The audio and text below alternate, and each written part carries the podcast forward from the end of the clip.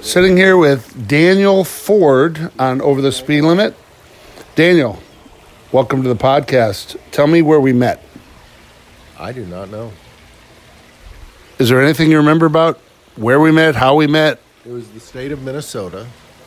It was winter, I think. Uh, Not the winter of your discontent, I hope. It might have been the winter of my discontent. Yes, it would have been. I'm gonna the give winter you- of my 19th year. Very discontent. I'm going to give you a hin- hint. You were playing at the University of Minnesota, and our mutual friend Tim Kotiranta introduced us. I know that. What's one of your favorite things about me? Wow. Awkward pause. Long pause. Uh, obviously, sense of humor. You make me laugh. You make me laugh to the point of uh, tears sometimes. Is there a couple of stories that make you laugh? I don't want to do this. Maybe quit looking at your phone. Um, yeah, I wouldn't. I'm not prepared to do this. I'm sorry. Um, so I've died. I'm in a casket. There's, let's hope, at least 100 people out there, I'll miss you. and they'll hear this. And your reaction is, I don't want to do this?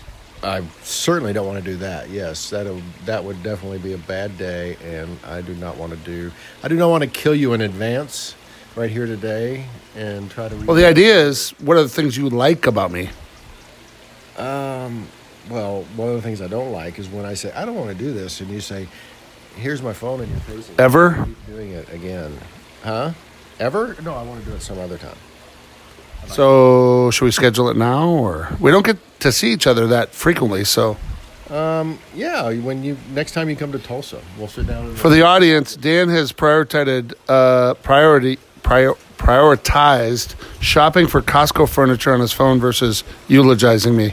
Anything else you'd want to say to my family and friends weeping in the front row? I chose not to kill Doug in advance.